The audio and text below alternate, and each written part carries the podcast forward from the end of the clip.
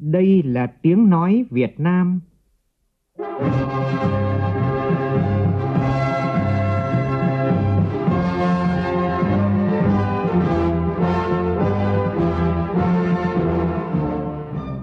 là tiếng nói Việt Nam, phát thanh từ Hà Nội, thủ đô nước Cộng hòa xã hội chủ nghĩa Việt Nam.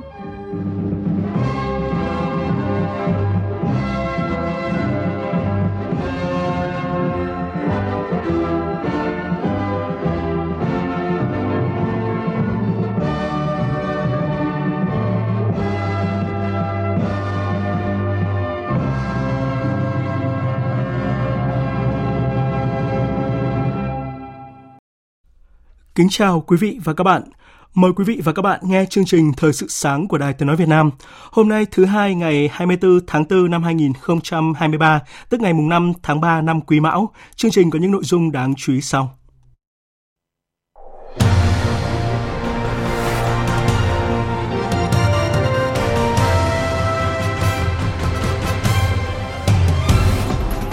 Chủ tịch Quốc hội Vương Đình Huệ bắt đầu chuyến thăm chính thức Argentina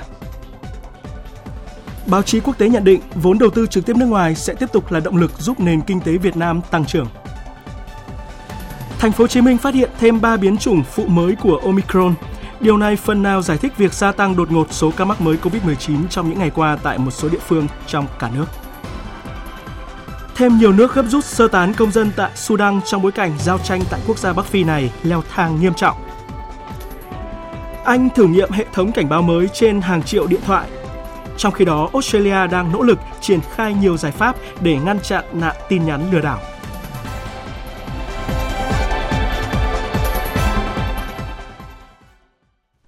Bây giờ là nội dung chi tiết. Thưa quý vị, thưa các bạn, sau khi kết thúc tốt đẹp chuyến thăm chính thức Cộng hòa Cuba vào đúng 17 giờ 15 phút chiều ngày 23 tháng 4 theo giờ địa phương, Chủ tịch Quốc hội Vương Đình Huệ và đoàn đại biểu cấp cao Quốc hội nước ta đã đến sân bay quốc tế ở thủ đô Buenos Aires, bắt đầu chuyến thăm chính thức Argentina theo lời mời của Chủ tịch Hạ viện Cộng hòa Argentina Cecilia Moreo. Phóng viên Lê Tuyết thông tin. Chuyến thăm chính thức Argentina của Chủ tịch Quốc hội Vương Đình Huệ và đoàn đại biểu cấp cao Quốc hội nước ta nhằm thúc đẩy và củng cố quan hệ hữu nghị, đoàn kết truyền thống, ủng hộ lẫn nhau giữa hai nước và tăng cường hợp tác giữa hai quốc hội, nâng tầm quan hệ đối tác toàn diện giữa hai nước ngày càng thực chất hiệu quả, đồng thời xem xét khả năng thiết lập quan hệ đối tác chiến lược theo từng lĩnh vực là những thế mạnh của hai nước bổ trợ cho nhau.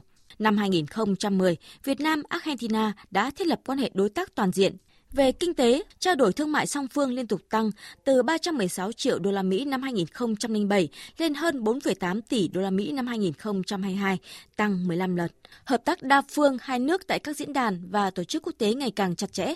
Tham vấn ủng hộ nhau tại Liên Hợp Quốc, Diễn đàn Hợp tác Đông Á Mỹ Latin, Tổ chức Thương mại Thế giới, Quan hệ giữa hai cơ quan lập pháp phát triển tốt đẹp thông qua trao đổi đoàn song phương và tiếp xúc trong khuôn khổ các diễn đàn nghị viện đa phương. Quốc hội Việt Nam đã cử nhiều đoàn lãnh đạo cấp quốc hội thăm và làm việc tại Argentina, bao gồm cả lãnh đạo cấp cao và các ủy ban chuyên môn của Quốc hội. Trong khuôn khổ đa phương, các nghị sĩ quốc hội hai nước duy trì tiếp xúc, phối hợp và tham vấn lẫn nhau, đặc biệt là tại Liên minh Nghị viện Thế giới IPU.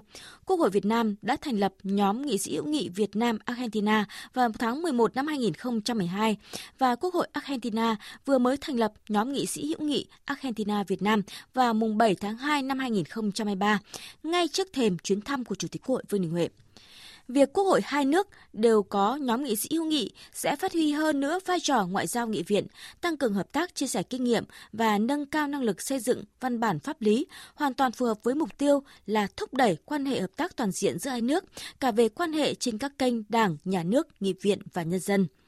Chuyến thăm chính thức Argentina của Chủ tịch Quốc hội Vương Đình Huệ và đoàn đại biểu cấp cao Quốc hội nước ta diễn ra đúng vào dịp kỷ niệm 50 năm thiết lập quan hệ ngoại giao Việt Nam-Argentina sẽ tiếp tục thắt chặt hơn nữa quan hệ hữu nghị và đoàn kết truyền thống giữa Việt Nam và Argentina, cũng như với các nước Mỹ Latin nói chung. Khẳng định Argentina là ưu tiên một trong những đối tác quan trọng hàng đầu của Việt Nam tại khu vực Mỹ Latin, thúc đẩy khả năng khởi động đàm phán Hiệp định Thương mại Tự do giữa Việt Nam và khối thị trường chung Nam Mỹ. Kinh tế Việt Nam đang đứng trước nhiều khó khăn. Tuy vậy, Việt Nam vẫn có tiềm năng cơ hội để phục hồi.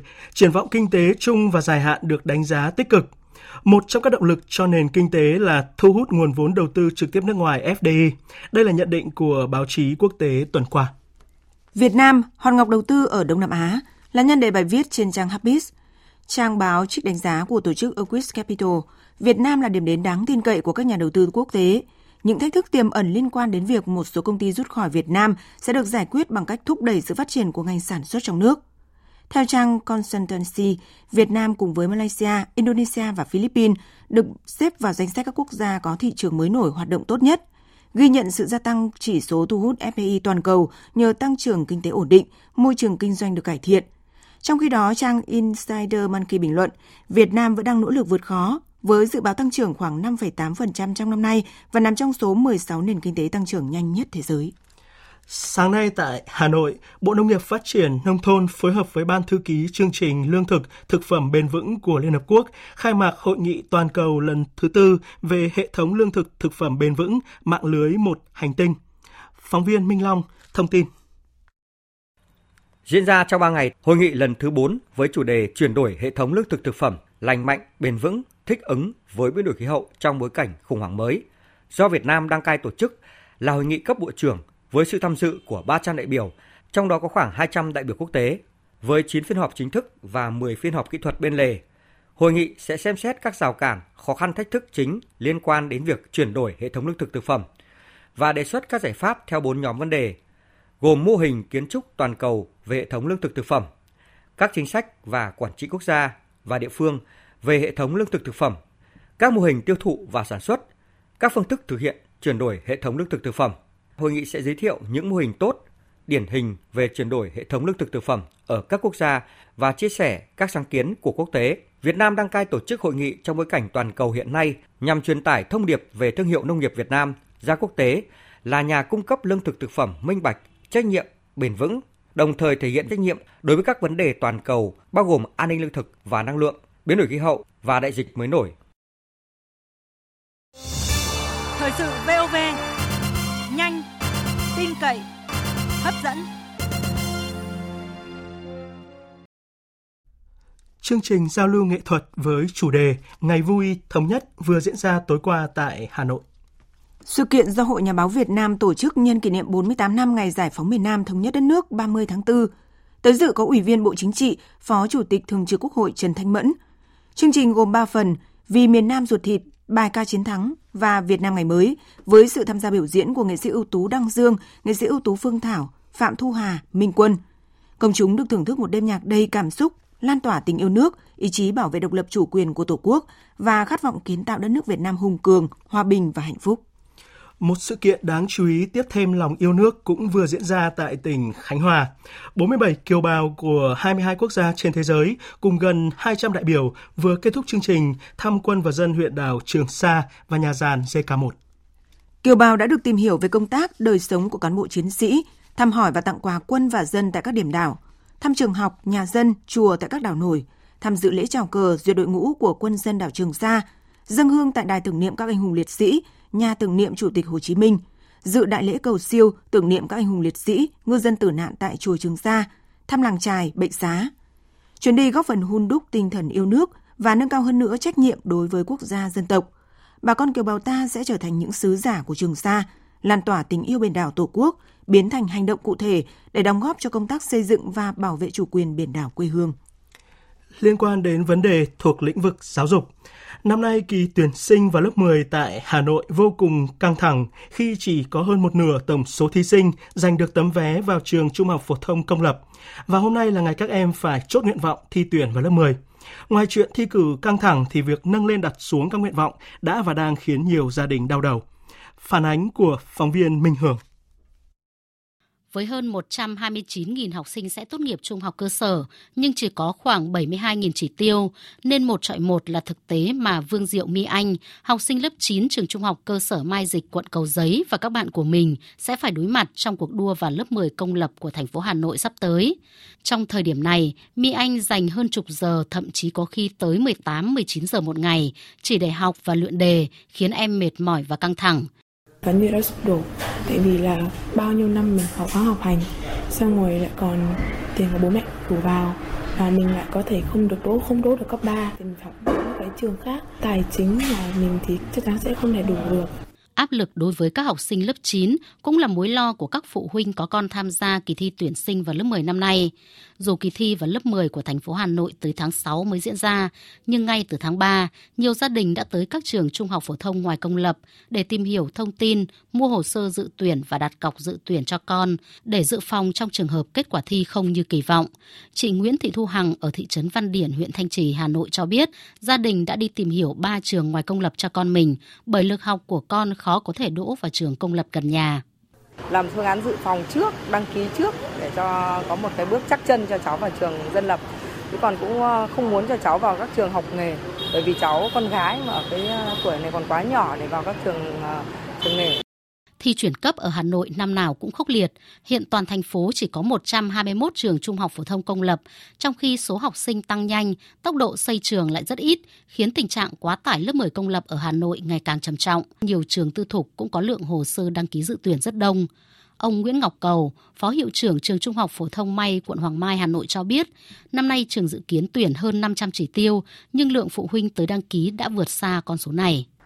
Năm nay thì số hồ sơ ừ, dự kiến nhà trường thì nói rất thật là nhà trường đã phải in cái số lượng hồ sơ bán ra đến lần thứ ba để đáp ứng cái nhu cầu cha mẹ học sinh và chúng tôi cũng mong muốn là tìm ra được những phụ huynh và những em học sinh có mong muốn và có tham vọng học tập vươn lên. Cùng với giải pháp tìm chỗ học lớp 10 trung học phổ thông ở hệ thống trường ngoài công lập, Trung tâm Giáo dục nghề nghiệp giáo dục thường xuyên trường nghề của các phụ huynh, thì bài toán cấp thiết đang đặt ra cho thành phố Hà Nội đó là làm sao để tỷ lệ trọi vào lớp 10 công lập cao kỷ lục không lặp lại mỗi năm như hiện nay. Về tình hình dịch COVID-19, Sở Y tế Thành phố Hồ Chí Minh vừa công bố kết quả giải trình tự gen virus 13 mẫu bệnh phẩm COVID, phát hiện 11 mẫu nhiễm 3 biến chủng phụ mới của Omicron. Đây là lần đầu tiên thành phố Hồ Chí Minh ghi nhận 3 chủng mới này. Riêng XBB.1.9.1 đã được thành phố Hà Nội phát hiện hơn một tuần trước, còn hai chủng XBB.1.16 và XBB.1.16.1 mới xuất hiện tại nước ta. Việc phát hiện đồng loạt nhiều biến chủng phụ mới của Omicron đang thịnh hành trên thế giới có thể giải thích hiện tượng gia tăng đột ngột số ca mắc mới trong những ngày qua tại nhiều địa phương trên cả nước. Cơ quan y tế khuyến cáo người dân duy trì biện pháp 2K tức là khẩu trang, khử khuẩn và tiêm vaccine để phòng chống COVID. Chiến dịch bảo vệ người thuộc nhóm nguy cơ cũng vừa được tái phát động nhằm ra soát, lập danh sách nhóm người nguy cơ cao để theo dõi, phát hiện sớm ca nhiễm, cách ly và điều trị kịp thời bằng thuốc kháng virus. Người mắc bệnh nền cùng với điều trị COVID sẽ có bác sĩ chuyên khoa tư vấn điều trị bệnh nền phù hợp, hạn chế nguy cơ chuyển nặng và tử vong. Tiếp theo là tin cháy rừng tại tỉnh Lâm Đồng và rông lốc tại Bắc Cạn và Lào Cai. Tối qua, đám cháy lớn tiếp tục diễn ra tại khu vực rừng quanh khu vực núi Voi, huyện Đức Trọng, tỉnh Lâm Đồng, thuộc lâm phần do công ty cổ phần tập đoàn Tân Mai quản lý. Vụ cháy bùng phát trở lại do những cây mục và thực bì bắt lửa, cháy bùng lên. Lực lượng chữa cháy đang nỗ lực, nỗ lực dập lửa, khoanh vùng chữa cháy không để cháy lan sang khu vực khác. Trước đó, chiều 7 tháng 4 tại đèo Pren, thành phố Đà Lạt, tỉnh Lâm Đồng, xuất hiện đám cháy và nhanh chóng bao trùm rừng thông trong khu vực này. Sau khi phát hiện, lực lượng chức năng đã huy động khoảng 150 người tham gia dập lửa – Đến chiều hôm sau, các đám cháy cơ bản được khống chế. Vụ cháy đã ảnh hưởng tới khoảng 13 hecta rừng thông. Mưa to kèm rông lốc ở huyện Bắc Nạm, tỉnh Bắc Cạn vừa khiến 70 ngôi nhà bị hư hỏng, hàng trăm hecta cây trồng bị ảnh hưởng. Ngay sau khi ngớt mưa, chính quyền địa phương cùng lực lượng tại cơ sở đã nhanh chóng hỗ trợ người dân bị ảnh hưởng khắc phục hậu quả thiên tai và thống kê thiệt hại do rông lốc gây ra.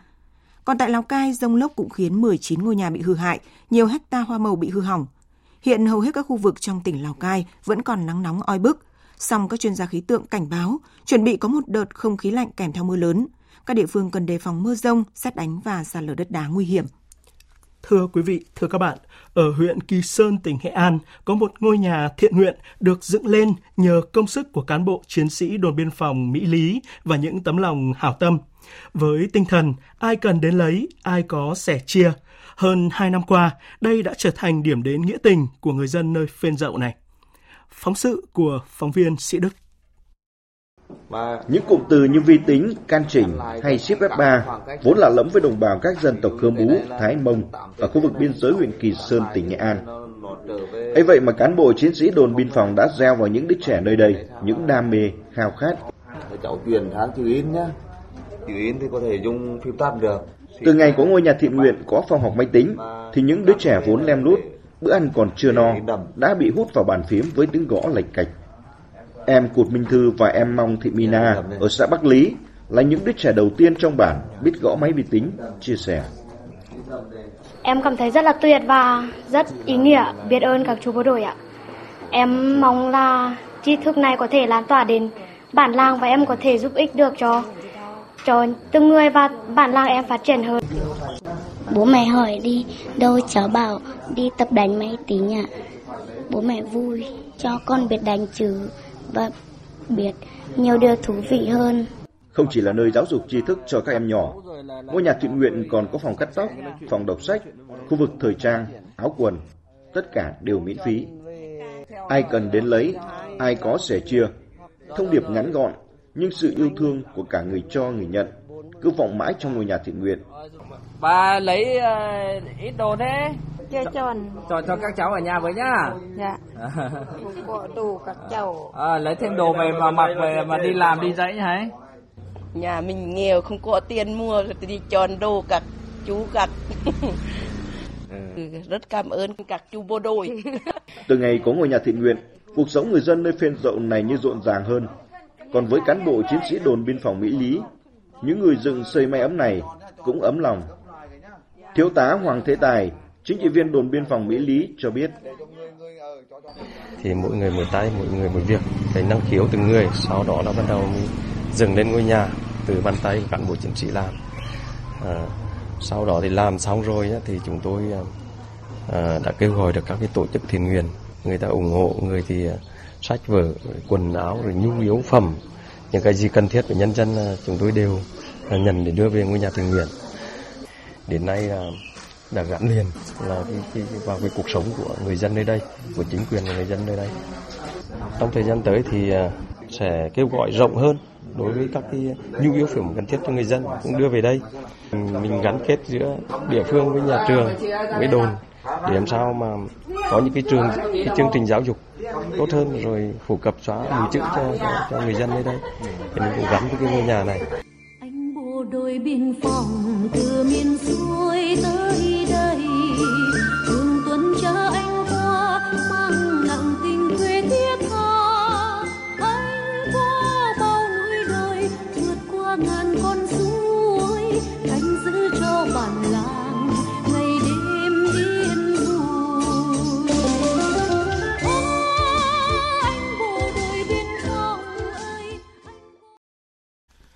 Chương trình Thời sự sáng sẽ được tiếp tục với phần tin thế giới. Phó Chủ tịch Hội đồng An ninh Liên bang Nga Vedep vừa cảnh báo sẽ đáp trả tương xứng nếu nhóm các nền công nghiệp phát triển hàng đầu thế giới G7 áp đặt lệnh cấm xuất khẩu hàng hóa sang Nga. Ông cũng đồng thời để ngỏ khả năng Nga chấm dứt thỏa thuận sáng kiến ngũ cốc Biển Đen.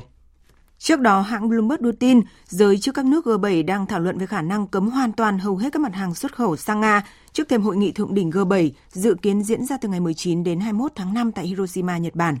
Một số sản phẩm có thể được miễn trừ lệnh cấm này như dược phẩm, nông sản và thực phẩm. Theo một quan chức cấp cao của Liên minh châu Âu, ý tưởng này đã được xem xét trong một thời gian nhưng không được thảo luận tại cuộc họp Bộ trưởng Nông nghiệp G7 ở Nhật Bản. Trước tình hình chiến sự căng thẳng tại Sudan, Thủ tướng Anh vừa thông báo các lực lượng vũ trang của nước này đã sơ tán nhân viên ngoại giao cùng với các thành viên gia đình của họ khỏi quốc gia này. Trước đó thì Mỹ, Pháp, Hà Lan, Đức, Italia và Thổ Nhĩ Kỳ cũng có động thái tương tự. Canada cũng tạm đình chỉ hoạt động ở thủ đô Khartoum của Sudan và các nhà ngoại giao nước này sẽ làm việc từ một địa điểm an toàn bên ngoài đất nước đang trao đảo vì xung đột vũ trang này. Giao tranh tiếp diễn tại Sudan khiến an ninh ngày càng bất ổn và dẫn tới cuộc khủng hoảng nhân đạo tại nước này. Trong bối cảnh đó, nhiều nước, trong đó có Mỹ, Pháp, Hà Lan, Ả Rập Xê Út, đang khẩn trương sơ tán công dân của mình. Trong bối cảnh bạo lực tại Sudan vẫn leo thang thì nhiều sáng kiến về các nhóm cộng đồng, trang web và ứng dụng đã xuất hiện giúp huy động trợ giúp y tế cũng như là tìm các nguồn cung cấp nhu yếu phẩm. Tổng hợp của biên tập viên Việt Dũng. Nhà phát triển web Red Aden, 30 tuổi, mới đây đã chỉnh sửa trang web cá nhân của mình thành một nền tảng nơi mọi người có thể gửi yêu cầu hoặc đề nghị hỗ trợ dựa trên vị trí của họ được chia sẻ. Khi khủng hoảng và chiến tranh bắt đầu ở Sudan, mọi người đã bị sốc nên họ không biết phải làm gì. Mọi người bắt đầu chia sẻ những gì họ cần trên mạng xã hội và có những người khác có sẵn nguồn cung cấp cũng chia sẻ. Tôi đã có ý tưởng thành lập nhóm tập hợp những trường hợp này. Tôi có một trang web cá nhân và tôi đã biến nó thành một nền tảng dành riêng trích xuất các cuộc gọi về nhu cầu và thông báo về nguồn cung cấp. Trang web của anh Aden tập trung hỗ trợ các nhu cầu cho người dân ở thủ đô Khartoum, nơi diễn ra những cuộc giao tranh ác liệt nhất. Phần lớn là các nhu cầu về y tế do thiếu dịch vụ bệnh viện và nhân viên y tế. Ngoài ra, còn có nhu cầu về thực phẩm vì các cửa hàng hay chợ đầu mối đã đóng cửa. Cũng tại thủ đô Khartoum, bác sĩ 25 tuổi Makram Walid đã xây dựng một cộng đồng WhatsApp gồm 1.200 thành viên có tên là Viện trợ Sudan, chia thành các nhóm nhỏ cho các khu vực khác nhau trong thủ đô để mọi người chia sẻ thông tin về nguồn cung cơ bản giúp dễ dàng trao đổi và tiết kiệm thời gian. Khi hầu hết các bệnh viện ở thủ đô phải ngưng hoạt động và một số ít vẫn mở cửa nhưng chỉ cung cấp các dịch vụ hạn chế, nhu cầu y tế hiện tại của người dân là rất cao. Dr. Base, một ứng dụng y tế do bác sĩ Ahmed Mutaba điều hành, đã chuyển từ giúp người Sudan giải quyết các vấn đề liên quan đến nghèo đói sang hỗ trợ những người bị ảnh hưởng bởi bạo lực. Hàng chục bác sĩ từ khắp nơi trên thế giới đã đăng ký kể từ ngày giao tranh nổ ra vào ngày 15 tháng 4 để tình nguyện dành thời gian tư vấn cho những người dân Sudan đang cần trợ giúp y tế khẩn cấp bằng ứng dụng này. Một kết quả bất ngờ vừa được tổ chức khảo sát thăm dò ý kiến Copra của Hàn Quốc công bố, đó là khoảng 60% người dân nước này trong độ tuổi từ 20 đến 30 không ủng hộ việc thống nhất với Triều Tiên. Cuộc khảo sát được tiến hành với hơn 1.000 người từ 20 đến 30 tuổi. Kết quả 61% số người được hỏi cho rằng không cần thiết thống nhất liên triều, trong khi đó 24% ủng hộ việc thống nhất liên triều và cho rằng đây là điều rất cần thiết. Căng thẳng trong quan hệ liên triều và giữa các đồng minh của Hàn Quốc với Triều Tiên tiếp tục gia tăng khi Bình Nhưỡng thực hiện một loạt các vụ thử nghiệm vũ khí hạt nhân. Mới nhất là vụ thử tên lửa đạn đạo liên lục địa Hoa Song 18, khiến nỗ lực thống nhất liên triều và phi hạt nhân hóa trên bán đảo Triều Tiên rơi vào bế tắc. Vương quốc Anh vừa tiến hành cuộc thử nghiệm đầu tiên hệ thống cảnh báo khẩn cấp mới.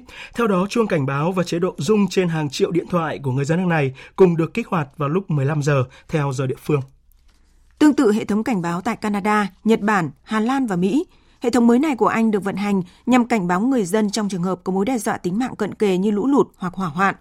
Những điện thoại nhận được cảnh báo sẽ phát chuông báo trong 10 giây dù đang được người dùng đặt ở chế độ im lặng người dân có quyền lựa chọn có hoặc không tham gia cuộc thử nghiệm này. Trước ý kiến lo ngại cuộc thử nghiệm này là hình thức xâm nhập điện thoại cá nhân, chính phủ Anh khẳng định cuộc thử nghiệm an toàn, miễn phí và được thực hiện một chiều, do đó không tiết lộ vị trí hoặc thu thập dữ liệu cá nhân.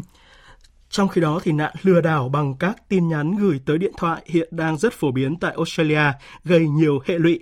Cơ quan chức năng nước này đang triển khai nhiều giải pháp để ngăn chặn tình trạng này. Phóng viên Việt Nga thường trú tại Australia đưa tin. Sắp tới, Australia sẽ cho phép các cơ quan tổ chức đăng ký nhận dạng tin nhắn để các đối tượng phạm tội không còn giả mạo danh tính của một số cơ quan tổ chức để gửi các tin nhắn kèm theo mã độc nhằm đánh cắp thông tin để thực hiện các hành vi lừa đảo. Đây là nỗ lực của chính quyền của Thủ tướng Anthony Albanese trong việc ngăn chặn và làm giảm các tin nhắn lừa đảo gửi tới người dân. Chính phủ Australia dự kiến sẽ chi 10 triệu đô la Australia trong vòng 12 tháng để thực hiện kế hoạch này.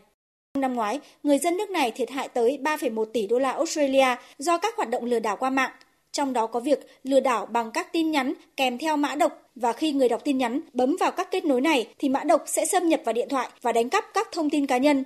Các thông tin này sau đó sẽ được các đối tượng phạm tội sử dụng để tiếp cận nạn nhân và tiến hành các hành vi lừa đảo. Kể từ tháng 7 năm ngoái, Trung tâm chống lừa đảo quốc gia đã chặn được 90 triệu tin nhắn lừa đảo. Tuy vậy, số lượng tin nhắn lừa đảo mà người dân nước này nhận được vẫn rất nhiều. Trước Australia, một số quốc gia như Anh, Ireland, Tây Ban Nha và gần đây là Singapore cũng đã cho phép các cơ quan của nhà nước, ngân hàng và một số tổ chức đăng ký nhận dạng tin nhắn nhằm làm giảm số lượng các tin nhắn giả mạo của các tổ chức này để thực hiện hành vi lừa đảo, chiếm đoạt tiền của người dân.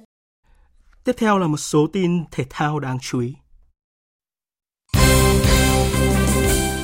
Kết thúc thi đấu tại Cúp Aerobic Thế giới tại Tokyo, Nhật Bản, Tin vui đã đến với đội tuyển thể dục aerobic Việt Nam khi chúng ta đoạt một huy chương vàng, hai huy chương bạc và hai huy chương đồng.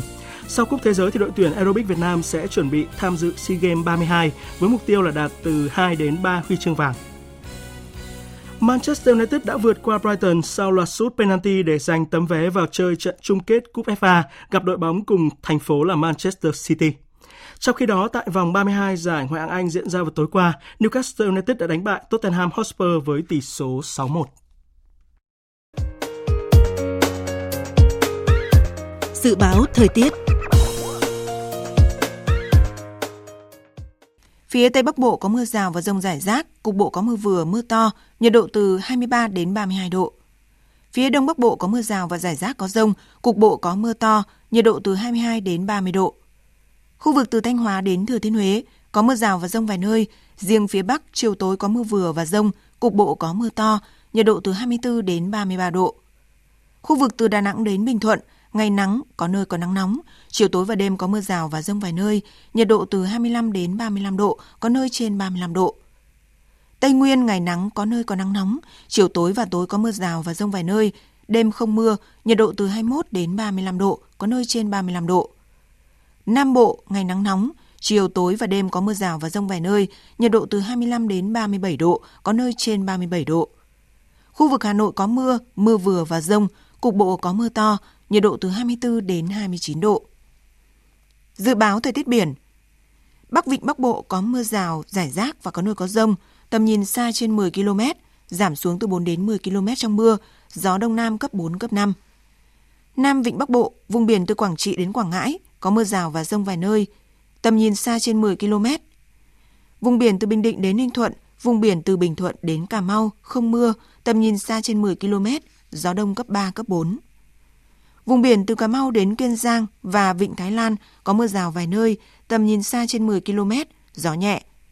Khu vực Bắc Biển Đông không mưa, tầm nhìn xa trên 10 km, phía Tây gió Đông Nam đến Đông cấp 3, cấp 4, phía Đông gió Đông đến Đông Bắc cấp 4, cấp 5. Khu vực giữa và Nam Biển Đông, khu vực quần đảo Hoàng Sa thuộc thành phố Đà Nẵng và khu vực quần đảo Trường Sa thuộc tỉnh Khánh Hòa, không mưa, tầm nhìn xa trên 10 km, gió Đông đến Đông Bắc cấp 3, cấp 4.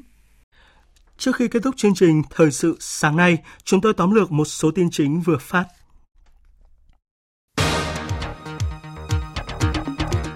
Chủ tịch Quốc hội Vương Đình Huệ đã đến thủ đô Buenos Aires bắt đầu chuyến thăm chính thức Argentina.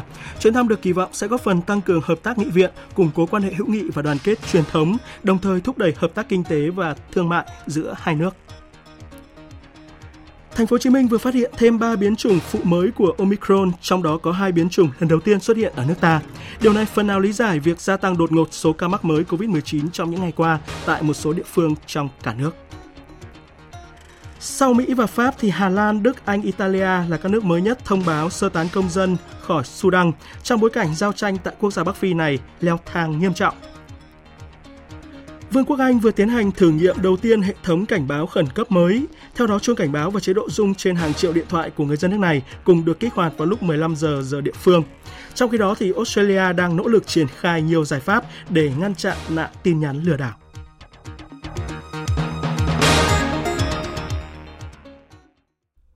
Tới đây, chúng tôi kết thúc chương trình Thời sự sáng nay. Chương trình do biên tập viên Hải quân và Xuân Ninh thực hiện với sự tham gia của phát thanh viên Quỳnh Anh, kỹ thuật viên Nguyễn Mến, chịu trách nhiệm nội dung Lê Hằng.